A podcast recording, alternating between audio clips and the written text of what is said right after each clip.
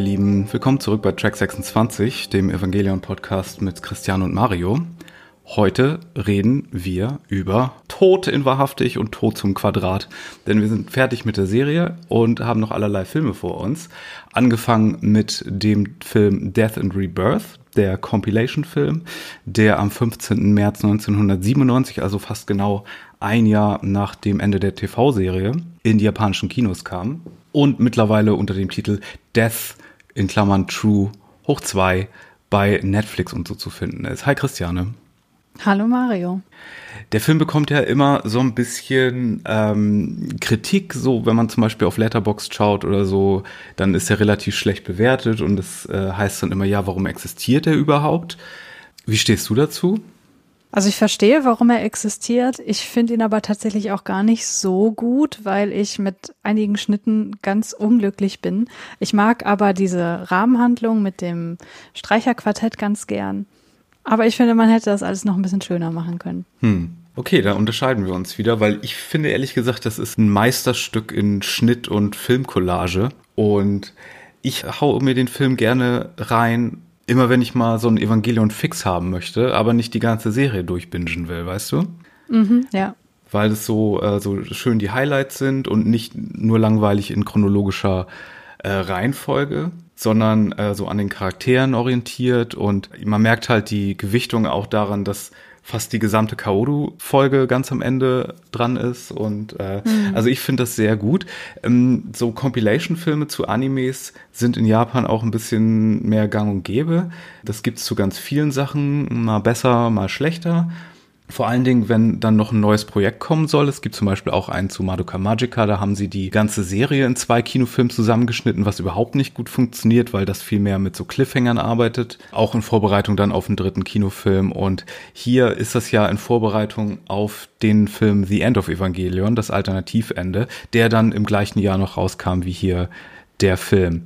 Da gibt's verschiedene Schnittfassungen von, die damals ins japanische Kino kamen äh, unter dem Titel Death and Rebirth ist äh, die Kinofassung, die dann auch ganz viel äh, das Material hat, was wir aus den Director's Cuts kennen. Später lief dann mhm. auf dem japanischen Satellitensender die neue Fassung, die nur Death True hieß. Da hat man dann wieder ein paar Szenen rausgenommen und dann später auf den Blu-rays und äh, jetzt bei Netflix ist Death True hoch 2. Da sind wieder so ein paar Szenen reingepackt worden wieder. Und das ist auch die Version, die man als Teil von Revival of Evangelion schaut. Also wenn man Death and Rebirth und End of Evangelion zusammenschaut, dann heißt das als äh, Veröffentlichung Revival of Evangelion. Das ist eine Wissenschaft für sich. Genau, und man sollte noch vielleicht äh, dazu sagen, der Grund, warum der Film jetzt nur noch Death heißt, ist, dass der Teil Rebirth im Grunde die erste halbe Stunde von End of Evangelion als Teaser war, was natürlich niemand mehr guckt, wenn danach noch End of Evangelion geguckt werden soll. Hm, ja. Von allen Evangelion-Filmen, die existieren, ist das hier aber derjenige, den ich am liebsten bei der Premiere gesehen hätte. Lieber als jeden anderen Film. Weißt du wieso? Ich habe keine Ahnung. Weil ich dann gegebenenfalls ein Cameo in End of Evangelion gehabt hätte. ja, stimmt. Ja, hast du recht. Weil ähm, in End of Evangelion sind ja Realfilmsequenzen drin und äh, in einer wird halt das Premierenpublikum von Death and Rebirth gezeigt. Hm, stimmt. Hätte man sich unsterblich gemacht mit. Ja, wir wollen nicht die ganze ähm, Handlung nochmal wiedercoin für euch. Das haben wir jetzt in den vergangenen Folgen alles gemacht. Ähm, wir erzählen aber ein bisschen was von der Struktur des Films und was hier vielleicht für interessante Sachen drin sind und worauf man hier besonders achten kann und was neu ist und sowas. Wie gesagt, der Film hangelt sich nicht chronologisch ab, sondern fängt mit dem Second Impact an äh, und springt dann erstmal so von verschiedenen Szenen hin und her, bis wir dann bei Kaorus Tod ankommen und das alles vor dem sozusagen vor den Credits, vor dem Vorspann, vor den, ja, wie sagt man denn, vor der Titelsequenz. Mhm. Apropos Kaoru, ich würde gerne noch ein bisschen zurückrudern. Ich habe mir, als ich unsere Folge gehört habe zu Episode 24, da habe ich doch gesagt, so, ähm, wenn er sagt, ich mag dich, das reicht im Gegensatz zu Liebe, weil eine ganz andere Liebe gemeint ist. Und irgendwie habe ich mir beim Zuhören selbst widersprechen müssen, weil ich mir dann dachte, Moment, aber wenn das so gemeint ist, dann hätte man doch erst recht Liebe sagen können. Von daher bin ich jetzt wieder auf dem Boot, dass man da doch hätte Liebe, Liebe ruhig sagen können, obwohl eigentlich eine andere Liebe gemeint ist. Aber ja.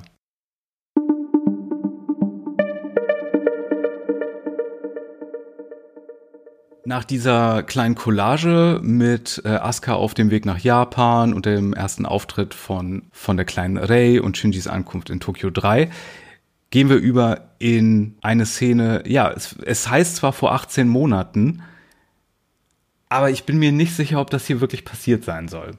Es gibt Leute, die sagen, mhm. diese Rahmenhandlung mit den Musikinstrumenten ist tatsächlich so passiert. Für mich wirkt die aber viel zu unwirklich und auch die Tatsache, dass das im selben Studio ist, wo ein Großteil der letzten beiden TV-Episoden stattfindet, bin ich nicht ganz davon überzeugt. Was meinst du? Ich bin davon auch überhaupt nicht überzeugt, dass das überhaupt zeitlich irgendwie passt. Also das Zusammentreffen von Asuka und Kaoru, das ist ja das, was wir in der Serie nie bekommen, weil ist sie nicht die ganze Zeit im Krankenzimmer, während er auf die Bühne tritt? Insofern kann das doch gar nicht ah, stimmt, das ist sich real abgespielt haben. Also man mag mir widersprechen, wenn ich mich da irre, aber das war so mein Empfinden. Nee, da hast du eigentlich vollkommen recht. Ja, aber erstmal bekommen wir hier Shinji zu sehen, der mit seinem Cello im Proberaum ankommt.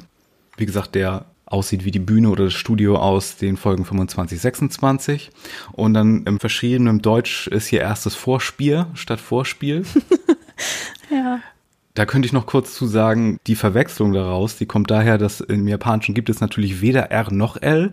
Es gibt die Rare Rurero Reihe, die statt eines Rs oder eines Ls ist. Und das, was wir dann als R oder L transkribieren, ist halt ein Kompromiss. Das muss, wenn man Sachen in der Silbenschrift transkribiert, für beides, sowohl unser R als auch L hinhalten, weil es ja so ein Zwischen Sound ist davon. Der wird gemacht, indem man vorne mit der Zunge so einen sogenannten Flap macht, oben an, an den Gaumen ran.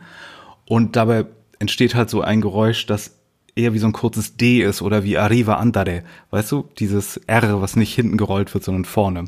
Mhm. Und wenn man das halt ins Japanische transkribiert und dann wieder zurücktranskribiert, dann können halt so kleine Fehler passieren. Ähm, mit B und V ist das auch ganz oft, weil da auch ähm, statt V dann oft B benutzt wird und also Späße. Aber dass sie das mhm. immer noch nicht, selbst bei Death 2, sie haben so oft das Ding überarbeitet und es steht trotzdem immer noch Vorspiel hier. Und dann bekomme ich die Titelkarte, die finde ich auch sehr schön ist, weil das Evangelion läuft rückwärts und das Death vorwärts, hm. weil es ja ein Rückblick ist und so. Und dann bekommen wir hier natürlich wieder Bach zu hören um genau zu sein, die Cello Suite Bachwerkverzeichnis 1007, falls es euch interessiert. Und mit wem fangen wir dann an? Wir fangen mit Shinji an. Natürlich, unser Main Boy, unser Lieblings-Sad Boy, wie er zuerst in den Eva einsteigt, wie er bei Misato einzieht, dann aber auch wie Misato und Ritsuko sich kennenlernen und also Sachen.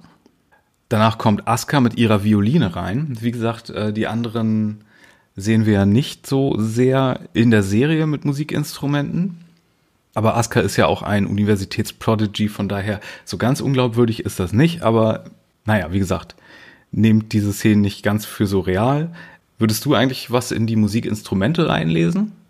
Nein, würde ich nicht, aber ich habe auch von Musik überhaupt keine Ahnung und ich weiß nicht, wofür diese Instrumente stehen könnten. Hm. Das Einzige, wo ich mir Gedanken gemacht habe, war, dass äh, Shinji und Asuka ja, bevor das dann zum, zum Vierer-Quartett kommt, selber jeweils ein Stück spielen oder anspielen.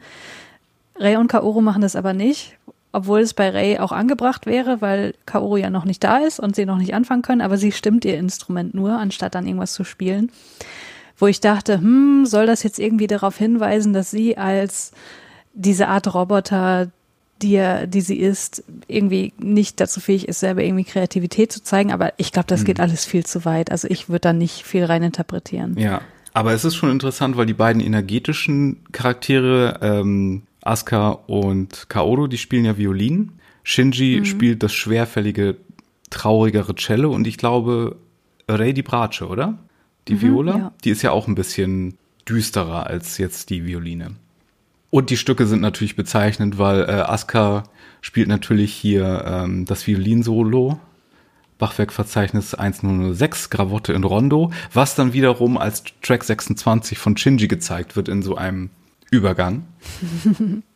Sehr schön. Und äh, dann bekommen wir ein Segment über Asuka, das teilweise in Schwarz-Weiß-Montage ist mit verschiedenen, ich glaube, da, da, da drückt sich, äh, ist das Toji oder Kensuke gegenüber Asuka aus? Wie nervig sie sei und all sowas. Das weiß ich leider nicht mehr. Und das springt hin und her zwischen ihrer aufbrausenden äh, Erscheinung und ähm, Maske, die sie trägt, zwischen ihren Kampfmontagen mit Evangelion 2, die wie so ein Werbespot aufbereitet sind. Äh, also wie so ein Werbespot für die, hm. für das Production-Modell, so mehr oder weniger. Dann natürlich ihre Interaktion mit Ayanami, die berühmte Fahrstuhlszene. Asuka deprimiert in der Badewanne mit Kaodos Stimme als Voice-Over. Und dann kommt, ja, wie gesagt, äh, Ray mit der Bratsche rein, die sie stimmt. Und dann gehen wir gleich zu Rays Szenen über, wo äh, die Höschenszene natürlich nicht fehlen darf bei ihr zu Hause. Hm. Habe ich den, den Regenbogen schon mal erwähnt, in den ich damals zu viel rein interpretiert habe? Hast du ja. Okay. Das ist natürlich wegen Kaodo, das konnte ich damals wahrscheinlich äh, nicht so aussprechen. Aber ich dachte so in Retrospektive damals, als ich äh, vergeblich versucht habe, in alles was rein zu interpretieren, dass der Regenbogen erscheint, wenn Shinji Rei an die Brüste fasst oder an die Brust, dass der eine Entwarnung geben soll, weil er ja schwul ist wegen Kaodo, was natürlich die schlimmste äh, Interpretation, ähm, der inter schlimmste Interpretationsversuch überhaupt ist. Ja, der Yashima-Plan kommt hier natürlich ins Spiel und äh, Rays Lächeln, was hier komplett neu überarbeitet wurde. Ja, ich, ich mag es gar nicht. es tut mir leid. Ich mag das Originallächeln so viel lieber. Ah. Ja, da gibt's ja wie gesagt drei Fassungen von. Das Originallächeln sieht halt sehr cartoonig aus. Das hier ist jetzt natürlich sehr viel, da ist sehr viel mehr Schattierung drin und Lichtspiel und all sowas. Also von der Animationsqualität ist das halt schon besser, aber ich kann verstehen, mhm. wenn man mhm. das Original charmanter findet. Das gilt übrigens für viele Szenen. Dieser Twitter-Account äh, Anno Cinema, der hat mal in den letzten Wochen so Gegenüberstellungen gemacht von Director's Cut Shots und den Original-TV-Shots. Und während ganz viele davon natürlich besser aussehen, objektiv gesehen, sehen einige davon schon charmanter aus trotzdem. Mhm. Eine Szene, die übrigens auch ganz eindeutig neu ist in diesem Film, ist, wenn sie zum allerersten Mal reingerollt kommt, wenn Shinji vor Eva 1 steht in Episode 1 und der Engel dann angreift und es rüttelt alles und sie fällt aus ihrem Krankenbett. Und dann liegt sie doch auch so auf dem Boden und atmet so schwer. Und da ist mhm. auch so eine Einstellung, die dann auf einmal sehr viel besser aussieht als der Rest der Animation. Mhm. Von Ray bekommen wir dann auch eine Kampfmontage. Interessanterweise allerdings, wenn es um Episode 23 geht, nicht die Director's Cut-Version mit dem Engelturm und äh, der weißen Ray und so. Ja. Und von Rei gehen wir interessanterweise, äh, weil es da natürlich diese Verbindung gibt, zu Yui am Baum mit Fuyutsuki über. Und äh, dann wird die Elternbeziehung von Shinji mit Gendo und Yui so ein bisschen beleuchtet. Wir bekommen nochmal die Szene mit Shinji und Gendo am Grab, äh, wie Naoko die kleine Rei tötet. Und dann der ganze Schmonsens mit Synchronwert 400 und den Rei-Klon. Mhm. Ja, und dann kommt noch der vierte in unserer Rahmenhandlung hinzu, Kaoru, der zu spät kommt, aber das irgendwie so abtut und haha, ja, sorry. Da muss ich natürlich wieder an Misato und Kaji denken, wo es ja auch immer ums zu spät kommen ging. Und die Parallele zwischen Asuka und Kaoru und Misato und Kaji hatten wir ja, glaube ich, auch irgendwann schon mal erwähnt. Und schön, dass du das sagst mit dem zu spät kommen, weil da wird ja hier ein ganz wichtiges Detail gleich gedroppt.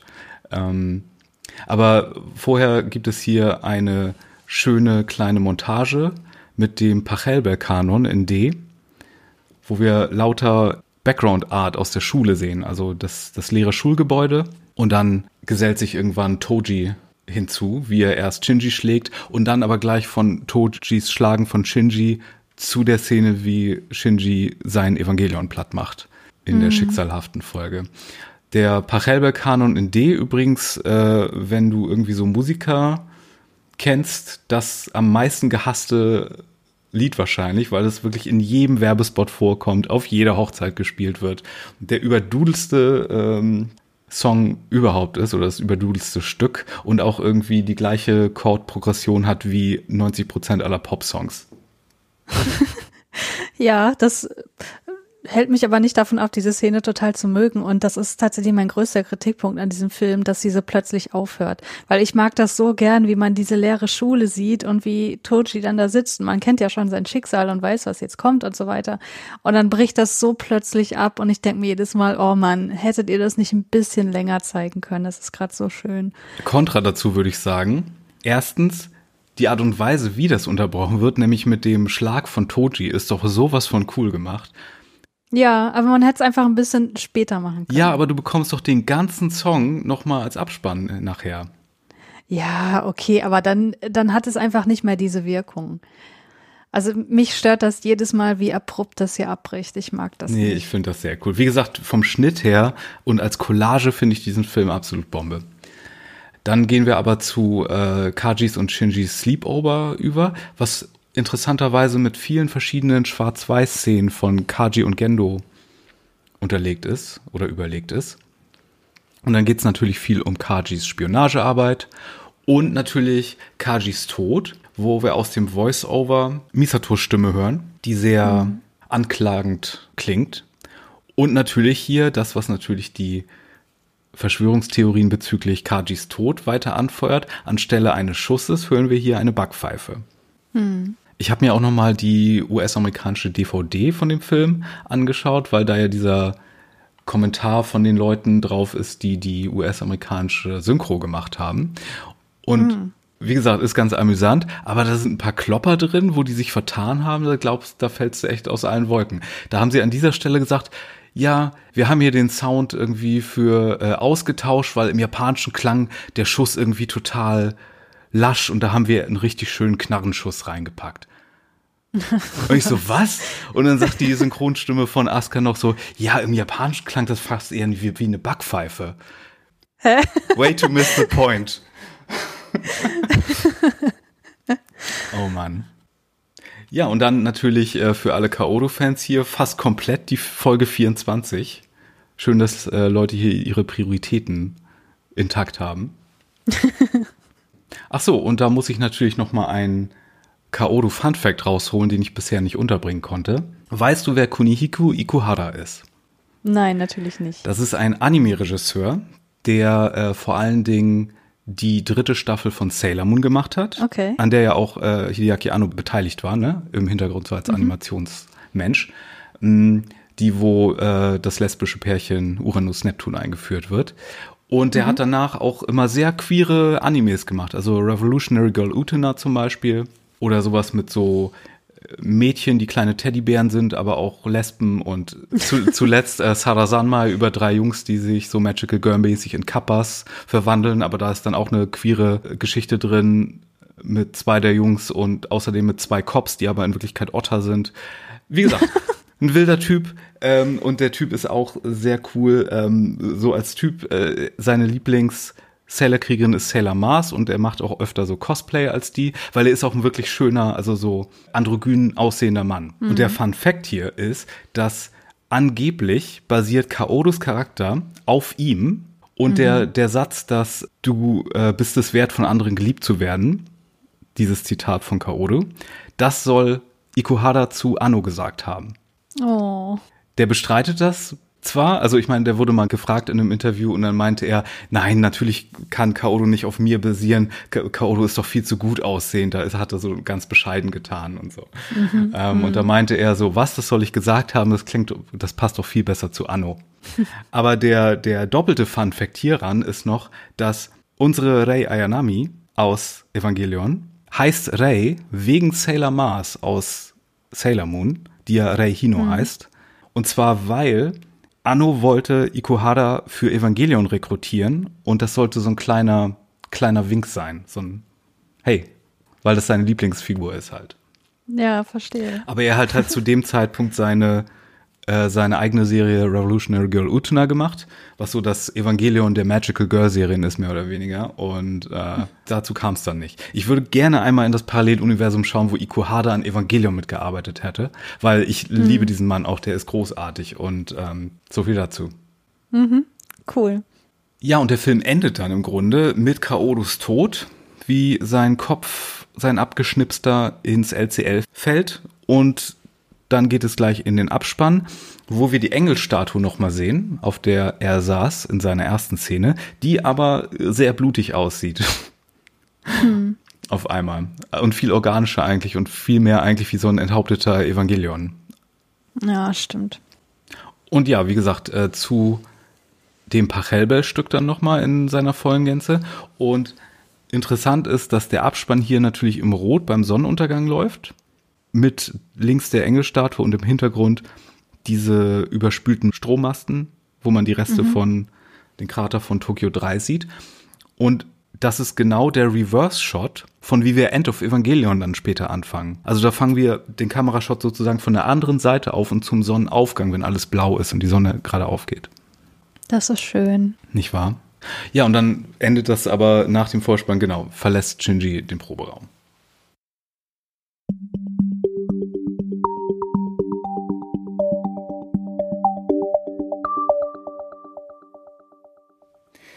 Du hast uns noch auch ein Thema mitgebracht. Richtig, ja. Wir wollten ja nochmal über die Musik in der zweiten Hälfte der Serie sprechen. Oh boy. Ja, wir haben ja bereits in Folge 14 erwähnt, dass wir da nochmal drauf zurückkommen wollen, weil in der zweiten Hälfte die Stücke, finde ich, zunehmend unkonventioneller werden und auch mehr und mehr bekannte klassische Musikstücke eine immer größere Rolle einnehmen, wie wir das ja hier im Film auch ganz prominent haben. Ja, JSB. Ja, und ein Beispiel dafür ist die Ode an die, Freude, äh, ist die Ode an die Freude aus der neunten Symphonie von Ja, das Beethoven. ist jetzt nicht JSB. Nein, aber darauf wollten wir nochmal zurückkommen, weil die äh, in Folge 24 großen Raum einnimmt und weil wir dazu einen Kommentar bekommen haben von einer Person namens Schokadin. Und diesen Kommentar würde ich gern vorlesen, weil der sehr revealing ist, würde ich sagen. Er oder sie schreibt, Ihr habt zwar erwähnt, dass bei Kaoros Abstieg Richtung Adam Schrägstrich Lilith die Ode an die Freude läuft, aber unterschlagen, wie perfekt da auch der Text zu den Szenen passt. Erste Strophe endet mit, Zitat, Deine Zauber binden wieder, was die Mode streng geteilt, alle Menschen werden Brüder, wo dein sanfter Flügel weilt. Und während das läuft, erzählt Kaoru, dass er wie die Evangelions von Adam abstammen und er sich mit ihnen verbinden könnte, wenn sie keine Seele hätten. Zweite Strophe, Zitat. Wem der große Wurf gelungen, eines Freundes Freund zu sein. Während das läuft, versucht Shinji Kaoru mit dem Prockmesser zu töten, scheitert aber am AT-Feld. Dritte Strophe, die mit der Wiederholung endet, Zitat, und der Cherub, also ein Engel, steht vor Gott. Während das läuft, dringt Kaoru ins Terminal Dogma ein und öffnet die Tür zum Höhepunkt des Chorals, steht vor Gott. Dann kommt Ray und die erste Strophe wird wiederholt, nämlich alle Menschen werden Brüder. Dann kommt die fünfte Strophe und mit dem ersten Vers, Zitat, seit umschlungen Millionen, er, ergreift Shinji Kaoru und umschlingt ihn mit der Hand. Wow. Beim dritten Vers, beim dritten Vers, Zitat, Brüder überm Sternzelt, guckt Kaoru hoch zu Ray. Die Standbildszene wird eingeläutet mit dem Vers, muss ein lieber Vater wohnen, was ja wohl die härteste Ironie in Evangelion ist, und endet mit Ihr stürzt nieder Millionen und Kaorus tot. Ich mag mich anhören, wie Christianis als Tagebuch schreibt, er oder sie noch, aber das passt doch alles sehr perfekt zusammen. Und äh, da kann ich nicht widersprechen. Ehrlich gesagt habe ich auf den Text überhaupt nicht geachtet, weil ich den auch nicht verstehe in der Szene. Ich, ich, wollte gerade genau das Gleiche sagen. Mir ist das auch nie aufgefallen. Wie gesagt, weil das ja auch so opernmäßig vorgetragen ist, habe ich da auch nie verstanden, was gesungen wird, bis auf ja. Freude schöner Götterfunken selbst. Ja, vielen genau. Dank für diesen Kommentar. Sehr coole Beobachtung auf jeden Fall. Total. Und ich möchte aber auch noch, wie ich das in Folge 14 gemacht habe, meine fünf liebsten Stücke hier ganz kurz präsentieren, die in der zweiten Hälfte von Evangelion laufen. Ich bin gespannt. Und zwar auf Platz 5, Separation Anxiety. Das ist ein Song, der läuft in den Episoden 16, 20, 25 und 26 und zwar immer in Szenen mit inneren Monologen, in denen sich Shinji oder Asuka mit ihren Traumata auseinandersetzen. Und das ist so ein, finde ich, rhythmisches Stück, ähm, ich glaube, da sind viele Synthesizer drin und auch so ein Instrument oder so eine Synthesizer-Einstellung, was auch immer, die so ein bisschen Sitar-ähnlich klingt. Ich kann das total schlecht beschreiben, ähm, weil das für mich relativ fremdartig alles klingt. Und ich finde, es klingt auch unangenehm. Und deswegen passt das so gut zu den Szenen, in denen die Personen sich mit Erinnerungen befassen, die sie wahrscheinlich lieber weiterhin unterdrückt hätten. Kannst du dich an das Stück erinnern oder soll ich einfach Ist das das, wo auch diese Perkussion so dazu ja. kommt dann? Ja, dann ja, genau. Ich, was du meinst. Ja. ja. Auf Platz 4, Mother is the First Other. Äh, das kommt vor in den Episoden 16, 20 und 26 und zwar in Szenen, in denen Shinji sich der Auflösung seines Ichs hinzugeben bereit ist, beziehungsweise in denen er die Gegenwart seiner Mutter spürt. Hm, und eine Lacan-Referenz. ja, genau, genau. Und in Folge 26 läuft das auch in dieser, finde ich, mega guten Szene, in der es um die Welt voller Freiheit geht, wo er dann den Horizont bekommt und so weiter. Und was ich so liebe an diesem Stück ist, dass im Hintergrund so ein durchgehender tiefer Ton läuft, der an dieses angenehme Geräusch im Entry-Plug erinnert. Ja. Und darüber erklingt dann so ein Choral und so verschiedene, ich kann das so schlecht beschreiben, ich würde es als rhythmische Einzeltöne von irgendwelchen Instrumenten bezeichnen, so als würde man auf ein Klavier so einzeln mal draufdrücken. Ähm, und das ist emotional so völlig gegensätzlich zu Separation Anxiety, weil es so angenehm klingt, so nach Schmerzfreiheit und Geborgenheit. Und deswegen mag ich das so. Mhm.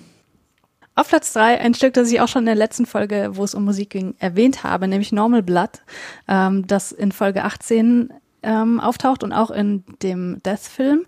Und das ist das Stück, was läuft, wenn äh, Evangelion Einheit 1 gegen Einheit 3 beziehungsweise den Engel Bardiel kämpft. Und das ist eine Variation des Stückes Decisive Battle, das ein kleines bisschen langsamer ist und ich finde, noch ein bisschen majestätischer. Und dadurch unterstreicht es so die unheimliche Macht des Dummy-Plug-Systems, das ja da in der Szene aktiviert wird zum ersten Mal und das Ausgeliefertsein von Shinji und Toji der ganzen Situation und deswegen mag ich das so sehr. Es ist ja sowieso eine meiner Lieblingsfolgen, wie du weißt, deswegen musste das dabei sein. Ich glaube, ich ahne, was Platz eins ist, aber mach mal weiter. Okay, okay. Auf Platz zwei Good or Don't Be, das ist das letzte Musikstück der Serie, was eine akustische Version des Openings ist, mit Akustik, Gitarre und Klavier. Das hätte ich jetzt gedacht, ist Platz eins. Nee, es wird noch getoppt. Und ja, das äh, Stück wird eben gespielt, wenn Shinji so zu seiner Erleuchtung gekommen ist und ihm alle gratulieren. Und ganz ehrlich, ich kann es nicht hören, ohne dass mir die Tränen kommen, weil ich diese Bilder so stark damit assoziiere und das einfach so schön finde. Ja. ja, geht mir genauso. Das wäre wahrscheinlich meine Nummer eins, es sei denn, du hast jetzt noch was Besseres im Angebot. Auf Platz eins äh, konnte ich nur das Stück Thanatos packen, was in den Episoden 19 und 23 und auch in Death gespielt wird. Und zwar äh, zum ersten Mal in der Szene, wo Shinji Katri am Melonenfeld trifft und er Shinji vom Untergang der Welt erzählt und dann Rei mit der Bombe des Selbstmordattentat auf den Engel versucht. Und dann später auch noch, wenn Rizko den Tank mit den Klonen von Rey zerstört. Also ein Stück, das mit dem Tod von Rey assoziiert ist und, finde ich, todtraurig klingt. Man einfach wunderschön ist. Ja, okay, das ist natürlich auch eine sehr gute Wahl, aber auch nichts, was ich mir jetzt so nebenbei mal anhören würde. Aber das gilt für mich ja für den gesamten Soundtrack. Ich habe ja auch ja. mal gesagt, so, ich gucke mir nicht mal so eben nebenbei End of Evangelion an. Death and Rebirth mhm. hingegen kann ich mir immer mal so anschauen. Mhm. Ich habe übrigens noch einen Bonustrack, der in der Serie nicht, nicht vorkommt, aber auf dem Soundtrack ist. Und das ist das Stück Ray 3. Ähm, das findet sich auf dem zweiten Soundtrack und das ist eine sehr bombastische, orchestrale und dramatische Version des Ray-Themes, was ja eigentlich in der Originalversion total reduziert ist. Mhm. Und das ist einfach mega hörenswert, total gut. Ja, äh, wo wir hier über diesen Film reden und äh, den Rebirth-Teil natürlich komplett jetzt äh, links liegen haben lassen, erwähne ich noch mal eine Sache, äh, die ich wahrscheinlich schon erwähnt habe, nämlich ähm, ein Stück, das ein bisschen vernachlässigt immer wird, nämlich als Abspann läuft am Ende von Rebirth ein sehr, sehr, sehr poppiges Stück. Auch von der Yoko Takahashi und zwar äh, Tamashino Refrain, also der Refrain der Seele. Da gibt's auch ein Baby-Metal-Cover von, aber das habe ich, glaube ich, auch schon mal erwähnt.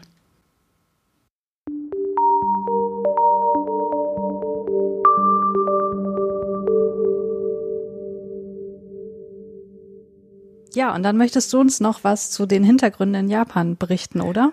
Ja, genau. Ich wollte ein bisschen was über den japanischen Kontext, in dem Evangelion damals rausgekommen ist, erzählen. Denn man muss sich vielleicht auch ein bisschen vor Augen führen, dass Evangelion damals für ein japanisches Publikum gemacht wurde, ohne irgendwie daran zu denken an irgendeine ausländische Verwertung. Hm. Studios damals, wenn das ins Ausland verkauft wurde, haben gesagt, was, ihr seid daran interessiert? Warum? Ja, okay, dann nehmt das bitte. Ist zwar teuer, aber okay. Äh, denen war total egal, wie die Synchros waren größtenteils, wie die Übersetzungen waren, dass jetzt äh, Studio Kara sich so eingemischt hat bei der Netflix-Adaption. Das sind ganz neue Situation. Früher hat man wirklich das für eine Kuriosität gehalten, wenn Leute im Ausland daran Interesse hat. Ich meine, das ist ja, wird ja heute auch noch größtenteils gemacht. Die Anime-Macher, wenn das jetzt nicht irgendwie ein größerer Titel ist oder von jemandem, der sowieso mit amerikanischen Medien sozialisiert wurde, wie zum Beispiel so ein Shinichiro Watanabe, ne, so Cowboy Bebop und sowas, mhm. dann ist das immer noch sehr für ein japanisches Publikum, ohne wirklich äh, Rücksicht darauf zu nehmen, wie das wahrgenommen wird vom Ausland. Mhm. Und das merkt man ja auch in Evangelion generell ganz stark. Da sind ganz viele Sachen, die sehr lost in translation sind, wenn man nicht weiß, was da der Hintergrund ist. Und ich dachte, es wäre vielleicht äh, interessant, nochmal daran zu erinnern, wann Evangelion entwickelt wurde und wo Japan gerade geschichtlich stand. Und ja, Hideaki Anno, fange ich mal bei ihm an. Zu ihm machen wir ja nochmal eine extra Folge. Aber ich kann schon mal sagen, er wurde geboren 1960. Das heißt, er ist genau zwischen zwei Generationen geboren. Von 1951 bis 1960 nennt man Leute, die geboren sind, die sogenannte Danzo-Generation. Ist die Generation nach den Babyboomers, die halt auch die erste Otaku-Generation sind, die größtenteils für sich selbst Geld ausgegeben haben, relativ großes Einkommen auch hatten Ab 1961 beginnt dann die Shinjin-Rui-Generation. Also die äh, Danzo heißt Verwerfung oder Kluft und Shinjin-Rui ist also neue Menschheit. Und mhm. ähm, das sind die, die ihre Jugendjahre in der Economic Bubble, also in der Wirtschaftsblase verbracht haben. Mhm und halt die äh, ja Mediengeneration ist, die auch so in diesen äh, Bubblegum Pop reinfällt, wo irgendwie so eine bubblige, poppige Persönlichkeit irgendwie auf einmal sehr angesagt war und man sich so von dem Gloom der früheren Generation so ein bisschen absagen wollte. Anfang der 90er Jahre, als äh, Evangelion entwickelt wurde, ist dann ja auch diese Wirtschaftsblase geplatzt. Äh, man spricht ja von der verlorenen Dekade sogar. Warum das so war, ja, das hat viel, wie bei so vielen Wirtschaftskrisen, damit zu tun, dass viele schlechte Kredite unter anderem vergeben wurden. Und äh, Japan hatte sich ja eigentlich nach dem Zweiten Weltkrieg mit am schnellsten erholt. Und genau in den 80ern war es dann ja, ne, dieser, diese mega Wirtschaftsmacht so äh, mit Elektronika und allem Möglichen. Hm. Und als das Anfang der 90er Jahre geplatzt ist und es dann äh, viel Arbeitslosigkeit gab, dieses sich verlassen können auf die großen Konzerne, dass man da seine Businessfamilie hat, das war alles nicht mehr gegeben. Viele sind wieder bei ihren Eltern eingezogen und da herrschte halt eher so Weltuntergangsstimmung und zum Jahr 2000 hin hat man eher wahrscheinlich wie auf so ein Doomsday hingeguckt. Daher mhm. kommt dann diese Second Impact Connection. Also da ging es nicht, wie man vielleicht bei uns das Gefühl hatte, oh, super Neuanfang, neues Jahrtausend. Wir hatten ja hier diesen Millennium Boom Mitte der 90er, wo alles schon so aufs Jahr 2000 hingefiebert ist. Zu der Zeit wurden dann auch die Phänomene von Hikikomori und Need verstärkt. Also Hikikomori sind ja diese zurückgezogenen Menschen, die keine sozialen Kontakte mehr pflegen und nur noch zu Hause sind. Ähm, auch mhm natürlich eng verbunden mit dem Otakutum. Beides Sachen, die in den 80er Jahren schon aufkamen, aber das wurde natürlich durch das Platzen der Wirtschaftsblase verstärkt und natürlich dann auch durch das Aufkommen des Internets.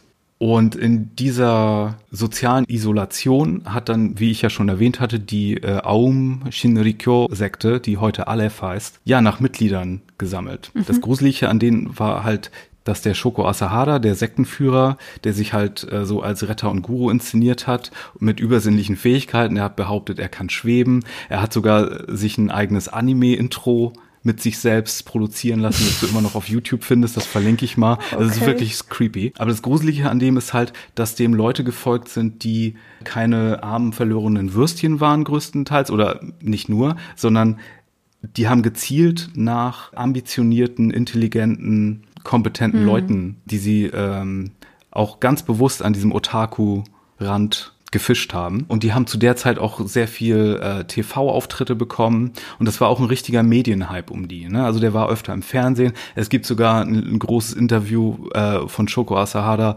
mit Takeshi Kitano. Mhm. Das war noch alles, bevor die irgendwie sketchy wirkten.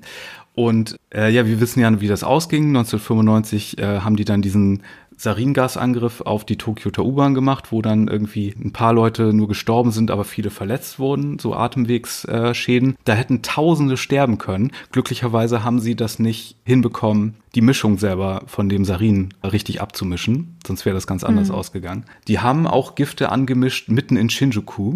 Äh, die Polizei hatte aber nicht eingegriffen, obwohl der gesamte Stadtteil nach Gift gerochen hat und sich mehrere Leute äh, darüber gewundert haben.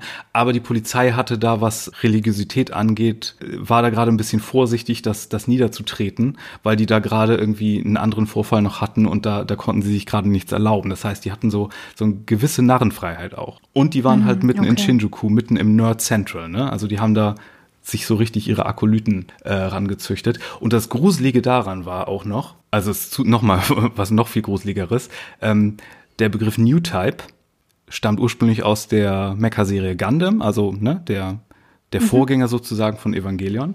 Und die New Types in Gundam sind so genetisch perfektionierte Menschen. Mhm. Und so haben sich dann auch die Akolyten der Augensekte genannt weil es halt auch so Nerds mhm, okay. waren und die sich so für den neuen Menschen gehalten haben, der mit Spiritualität, aber auch Technik in Verbindung, ne, so ein neueres Bewusstsein sich schafft und die, äh, ja, die Welt erneuert. Und der Plan war halt wirklich, einen Atomkrieg zu provozieren und äh, Tokio zu zerstören. Die, die hatten halt wirklich so ähm, Weltuntergangsfantasien, weil die meinten, nur so können die Menschen gerettet werden. Ja. Und das ist natürlich sehr, äh, das klingt natürlich sehr selig. Mhm. Der Macher von Gundam hat sich auch äh, hinterher mal dazu geäußert, dass das natürlich nicht gefeiert werden sollte mit den New Types in der Serie und dass die das total falsch verstanden haben. Mhm, und ja. ähm, das wusste ich auch vorher nicht, die hat sogar Pläne, weil die halt so gut connected waren, ne, in, mit so Wissenschaftlern und so. Ähm, die hatten Pläne, aus Russland eine Atombombe zu bekommen und die in, in Tokio zu zünden. Also die waren Krass. halt recht gut vernetzt und alles. Äh, und die haben auch irgendwie so, ein, so einen Kritiker und seine Familie umgebracht, was dann, die dann einfach verschwunden waren und wo man Jahre später erst die Leichen gefunden hat. Richtig gruseliges Zeug. Und um nochmal den äh, Weg hier zu Evangelion zu schlagen, alles, was an Evangelion edgy ist in Japan, nicht edgy im Sinne von edgy, sondern edgy im, ne, das Englische, mhm, ähm, mhm. ist nicht, weil das die christliche Imagery hat, sondern ist das, was man damals als so zeitgeistig empfunden hat, weil das so, so mitten in diesen Zeitgeist reinpasste und weil das so ein bisschen gefährlich wirkte, auch weil es natürlich alles so sehr ähnlich war. Und der Produzent mhm. äh, Hiroyuki Yamaga, der hat mal gegenüber des Evangelion-Magazins gesagt, ich persönlich bin froh, dass Anno anstelle des Christentums keine obskuren buddhistischen Motive übernommen hat, weil dann wäre es mit der Aum Shinrikyo in Verbindung gebracht worden und ja. Mhm. Äh, damit wäre man dann nicht so gut durchgekommen. Das heißt, dass sie halt hier nicht diesen buddhistischen Aspekt hervorheben, obwohl er drin ist, aber stylmäßig eher so exotisch christlich ist, das kam der Serie zum Vorteil, sonst hätte es vielleicht eher noch Probleme mit der Ausstrahlung gegeben. Und wie kam es dann zum Fall dieser Sekte? War das durch diesen Giftgasanschlag, der ja zum Glück nicht so erfolgreich war, dass ja, es ja. dann zu Fall gebracht wurde? Okay. Ja, ja, da ähm, wurde dann sehr hart gegen vorgegangen. Es gibt wohl auch so eine zweiteilige Doku. Ich habe gerade den Titel vergessen. Ich glaube, die heißt nur A oder auch Aleph oder irgendwie sowas. Da äh, begleitet jemand Mitglieder der Sekte, die danach immer noch Mitglieder sind hm. halt immer noch daran glauben und immer noch an Shoko Asahara geglaubt haben, während er in Haft saß, bevor er hingerichtet wurde. Und ähm, mit den, wie ich meinte, mit den kompetenten und ambitionierten Leuten. Das erinnert natürlich sehr an so Sekten, die wir von hier kennen, so Scientology oder Nexium in den USA. Ne? Die waren ja jetzt wegen der ja. Dokus sehr in der Presse. Und die haben ja auch immer so mit Technologie irgendwie so einen Schabernack. Und bei, bei der Aum-Sekte hatten die so, wie du das auch bei Hirnwellenforschung benutzt, diese Netze, die man sich mit den Elektroden über den Kopf macht. EEG. Hm. Ja, und die haben sie sich übergestellt, weil der Shoko Asahara gesagt hat, wenn ihr die äh, aufsetzt, dann bekommt ihr meine Gehirnwellen zugesendet. Und das haben die Leute dann tatsächlich auch noch gemacht, während er in Haft saß und alles. Und ja, diese, diese ja. Doku, die beschäftigt sich damit, wie, äh, wie es denen ergangen ist und wie Mitglieder der Sekte, die halt unschuldig waren, sehr von der Presse und von der Öffentlichkeit dann natürlich behandelt wurden auf eine gewisse Weise. Mhm. Und natürlich endete es damit, dass der Shoko Asahara hingerichtet wird. Das war ja auch dann klar. Mhm. Übrigens, der Typ, der das äh, Kyoto Animation Studio angezündet hat, der wurde ja jetzt für schuldfähig befunden. Hatte ich, glaube ich, schon mal erwähnt hier. Ne? Der hat ja da letztes Jahr fast 40 Leute umgebracht, als er da Brandstiftung begangen hat. Mhm. Und obwohl der auch eine Geschichte mit, mit psychischen äh, Krankheiten hat, wirst du in Japan immer als schuldfähig befunden. Mhm. Ja, und äh, wie gesagt, Evangelion kam dann irgendwie äh, in Japan raus und war dann hier ja auch unter der relativ kleinen Anime-Fangemeinde dann natürlich auch ein großer Hit. Aber das war halt bevor Japan selbst dann ja diesen, was wir in der Japanologie dann auch nennen, Cool Japan geprägt hat äh, Cool Japan, das ist so dieses wie Cool Britannia, ne? Was dann so Ende der 90er losging, als dann der große Anime-Manga-Boom im Westen war und als man hier auch japanische Rockmusik gehört hat. Das, was im Grunde Korea jetzt seit fünf Jahren macht. Wo die ganzen japanischen Horrorfilme exportiert wurden und Japan so der Shit war. Ja, so viel dazu erstmal. Ja, interessant. Ich glaube, wir müssen irgendwann nochmal sprechen über die Rolle oder die, die Perspektive auf psychische Gesundheit und Krankheit in Japan. Das würde mich doch sehr interessieren. Gerade hier dieser Aspekt, den du gerade genannt hattest, dass das ja nicht zu einer Abwägung von Schuldfähigkeit führt, wie das bei uns der Fall ist. Nee, äh, es gibt da sogar, die habe ich neulich gesehen, eine Studie von Amnesty International dazu, zu Schuldfähigkeit und Todesstrafe in Japan. Äh, sieht hm. sehr finster aus. Hm, hm. Aber Todesstrafe ist halt auch, ne, 80 Prozent sind halt im Land dafür, die wirst du nicht so schnell los.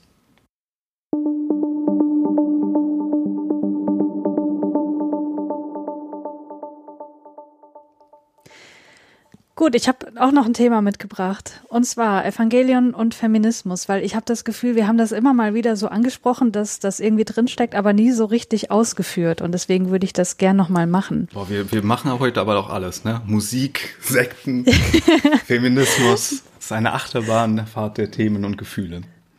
Ja. Ja, Evangelion erzählt ja neben all den anderen Dingen, die wir im Laufe des Podcasts besprochen haben, die Geschichte der Rebellion gegen eine mächtige Elite alter Männer die über, wie wir lernen, die Köpfe aller Menschen hinweg entscheiden, wie das Schicksal der Menschheit aussehen soll. Oder wie J. Jacob Marion auf medium.com schreibt, das ist jetzt eine Übersetzung, die Children wurden in die Form perfekter, gehorsamer Soldaten gezwungen, um den Willen einer kleinen Gruppe mächtiger alter Männer zu erfüllen, die die Welt zerstören und unter ihre Kontrolle bringen wollten um alles zu töten, was den Plänen dieser kleinen Gruppe alter, mächtiger Männer im Wege steht. Den Artikel können wir auch gerne in den Shownotes verlinken, weil den finde ich sehr, sehr gut. Äh, der heißt übrigens Heteronormativity, Human Instrumentality and Breaking Free. Mhm. Und wie wir ja gelernt haben, greift das Human Instrumentality Project in alle Aspekte menschlichen Daseins ein, also in die Körperlichkeit, in das Selbstkonzept, in die Lebensumwelt. Und das kann man auch verstehen als maximale patriarchale Machtausübung. Und ich muss sagen, Evangelion war für mich immer auch schon eine sehr zynische Betrachtung dessen, was mit der Macht, mit der Welt geschieht, wenn alte Männer die absolute Macht erlangen nämlich die Zerstörung der Welt, aber subtiler natürlich auch hier durch das Instrumentality Project die Auflösung von Individualismus und oder Individualität. Und das steckt ja bereits in der Grundprämisse der Serie drin, wie der Autor hier auch total gut ausführt, finde ich, nämlich dem Kampf gegen die Engel, die ja im Gegensatz zu den Menschen noch viel individuellere Wesen sind. Und Insofern kann man den Kampf gegen die Engel auch verstehen als Auslöschung von Andersartigkeit, von Aspekten, die vielleicht nicht verständlich sind und nicht zugänglich, also Aspekten, die jenseits einer sehr engen Weltanschauung liegen. Das Other sozusagen. Genau. Was man ja bezogen auf unsere Welt ganz unterschiedlich interpretieren kann, sei es jetzt eine andere sexuelle Orientierung oder ähm, Geschlechtsidentität und so weiter. Und die Engel haben ja, wenn man wieder auf die Classified Information zurückkommen möchte, eine Daseinsberechtigung auf der Erde, mhm. aber die wird halt bekämpft das finde ich halt eine ziemlich starke Metapher für all das, womit beispielsweise queere Menschen oder andere marginalisierte Personen zu kämpfen haben auf dieser Welt. Evangelion erzählt aber auch die Geschichte der Emanzipation von eben dieser patriarchalen Unterwerfung, wenn man sich anguckt, wie beispielsweise Rei, Misato und Ritsuko agieren, die sich alle mehr oder weniger erfolgreich der Machtausübung Gendos widersetzen, was wir dann in End of Evangelion noch genauer lernen. Und was halt auch sich komplett durchzieht, finde ich, ist, dass Evangelion immer wieder heteronormative Überzeugungen und Stereotype verhandelt und teilweise auch unterminiert. Also beispielsweise, das sind jetzt nur ein paar Beispiele, da kann man sicherlich noch viel mehr finden. Ähm, wenn wir uns an Kajis Betrachtung von Männern und Frauen zurückerinnern oder die ganze Person Shinjis, die halt alles andere als heldenhaft und vermeintlich maskulin agiert oder Misato, die von Anfang an eine starke Agency hat und eher so maskulin besetzte Attribute besitzt, also beispielsweise, dass sie Alkoholmissbrauch als Coping-Strategie nutzt oder diese hohe Machtposition im Job oder die Unfähigkeit, den eigenen Haushalt zu führen. Stimmt, man sieht sehr selten Alkoholikerinnen. Ja. So den betrunkenen Detective und so, das hat man nicht oft. Genau, das ist aber auch, das ist wirklich so, dass äh, Männer viel häufiger als Frauen Alkoholmissbrauch nutzen als Coping-Strategie mit Stress. Ähm, ja, oder wenn wir an Aska denken, deren primäre Motivation ja dadurch gekennzeichnet ist, dass sie immer stark sein muss und sich immer selbst genug sein muss, was ja in unserer Gesellschaft auch eher mit der Rollenerwartung an männlich gelesene Personen verknüpft ist. Oder Kaoru, der ganz offen einen Gegenentwurf zur Heteronormativität darstellt, was aber letztlich auch wieder zynisch endet, weil Shinji ihn ja töten muss.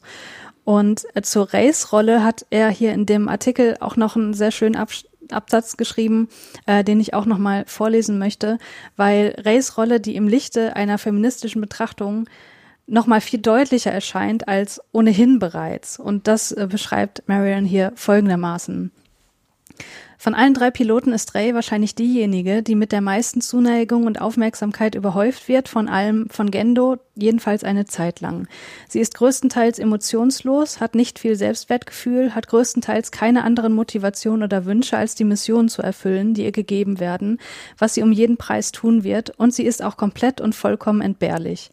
Nein, wirklich, sie ist eigentlich ein künstlich erschaffener Klon und Nerv hat Dutzende weitere von ihr. Ray ist die ideale Person innerhalb einer heteronormativen normativen Gesellschaft, eine Person, die nur existiert, um die Erwartungen der Gesellschaft zu erfüllen, um die Rolle zu erfüllen, für die sie festgelegt wurde, und dann entsorgt zu werden, wenn sie ihre Nützlichkeit für die Machthaber überlebt haben. Und das bringt das einfach nochmal so auf den Punkt. Und äh, ich möchte diese ganzen Ausführungen auch nutzen, um denjenigen Personen, die ähm, die auch teilweise persönlich an mich rantreten und sagen, äh, wie kann da was Feministisches drinstecken? Wir sind doch hier am Anfang Misato andauernd, wie sie ihren Hintern in die Kamera streckt und so weiter, wo ich sagen muss, jedes Mal guckt euch das weiter an und ihr werdet merken, dass das alles verhandelt wird und alles nochmal eine andere Bedeutung bekommt, wenn man sich dann darauf einlässt und das mit einer feministischen Brille betrachten möchte. Ja, sehr cool. Ich glaube, wir hatten auch schon mal gesagt, ne, dass es wahrscheinlich auch kein Zufall ist, dass man sich dazu entschieden hat, Seele komplett nur mit Männern zu besetzen. Also dass es mm. buchstäblich ein äh, alte Herrenverein ist, der genau. Pläne, ungute Pläne für die Welt schmiedet. Oder vielleicht gute Pläne, wer weiß. Nein, so. ja, so viel dazu. Alles klar. Ja, dann haben wir ja im Grunde noch eine Sache vor uns, einen großen Batzen. Mm. Beim nächsten Mal, The End of Evangelion. Da werde ich dann auch ein bisschen was sagen zu den buddhistischen Aspekten, die sich in der Serie verbergen und die vielleicht nicht ganz so offensichtlich sind. Und da ist ja so viel drin, dass wir, äh, weiß ich nicht, da fehlt es uns nicht an zu kommentierendem Content, nehme ich an. das nehme ich auch an, ja. Hast du sonst noch abschließende Gedanken? Ich habe ganz vergessen, dass diese Frage immer kommt zum Schluss. Jetzt habe ich mich darauf gar nicht vorbereitet. Ähm, nee, tatsächlich nicht. Also ich muss ehrlich sagen, dass durch diese Besprechung hier im Podcast der Serie ich ein bisschen Evangelion müde war in den letzten Wochen und auch mir dieser Film relativ wenig Spaß gemacht hat zu gucken. Aber als ich heute nochmal so stellenweise reingeguckt habe, um auch nochmal zu verifizieren, ob da wirklich dieses und jenes Musikstück lief und so weiter, habe ich schon wieder Lust bekommen. Und tatsächlich äh, ist auch jemand auf mich zugekommen und hat gesagt, er möchte das gerne nochmal mit mir zusammen gucken. Und äh, insofern werde ich dann wohl nächstes Jahr mal wieder Evangelion gucken von Anfang bis Ende. Und äh, jetzt gerade bin ich wieder an einem Punkt, wo ich sagen kann, ich freue mich drauf. Wie gesagt, im Kino lief das ja auch ein bisschen zweckmäßig. Die Serie mhm. war schon seit einem Jahr vorbei. Evangelion hatte aber immer noch so ein Momentum, dass Anno gesagt hat, okay, machen wir es nochmal das Ende, das ein bisschen näher an der ursprünglichen Version vielleicht sogar ist oder zumindest auf auch äh, die Fernreaktion reagiert. Und es ist natürlich so ein bisschen zweckmäßig auch als Recap, um die Leute nochmal zu erinnern, um den Hype aufrechtzuerhalten. Mhm. Das ist auch ganz gerne gang und gäbe im japanischen Fernsehen, wenn Sachen den Sendeplatz wechseln. Ich bin nicht sicher, ob es genau zu dem Punkt den Sendeplatz auch gewechselt hat, aber Evangelion ist ja irgendwann später gelaufen, weswegen die zweite Hälfte auch so viel mehr Adult Content hat, mehr oder weniger. Ah, okay. Und so viel krasser ist. Ich weiß nicht, ob es genau zur Episode 14 passiert ist. Das ist ja auch eine zusammengeschnittene Folge mit mhm. den bisherigen Engeln und so. Aber das passiert immer gerne mal, wenn der Sendeplatz gewechselt wird. Mhm, verstehe. By the way, damals musste man es aber gerne auch gucken, weil wenn man nicht die Laserdisc-Version, also die Director's Cut-Version der späteren Folgen hatte, denn das, der Film hier war die einzige Version, wo man sehen konnte, dass Gendo den Adam-Embryo in der Hand hat. Hm. Wodurch dann eine Sache in End of Evangelion auch sehr viel mehr Sinn ergibt auf einmal. Ja. aber dazu kommen wir dann ja beim nächsten Mal. Ihr kennt den Abwasch, Twitter, Track26, Pod E-Mail track26podcast at gmail.com. Ich bin at firewalkwithme mit zwei E dort. Und du? Immer noch at Christianeartig in einem Wort. Dass sich das auch nie ändert. Seltsam. Hm. Danke fürs Zuhören und bis zum nächsten Mal. Adieu. Tschüss.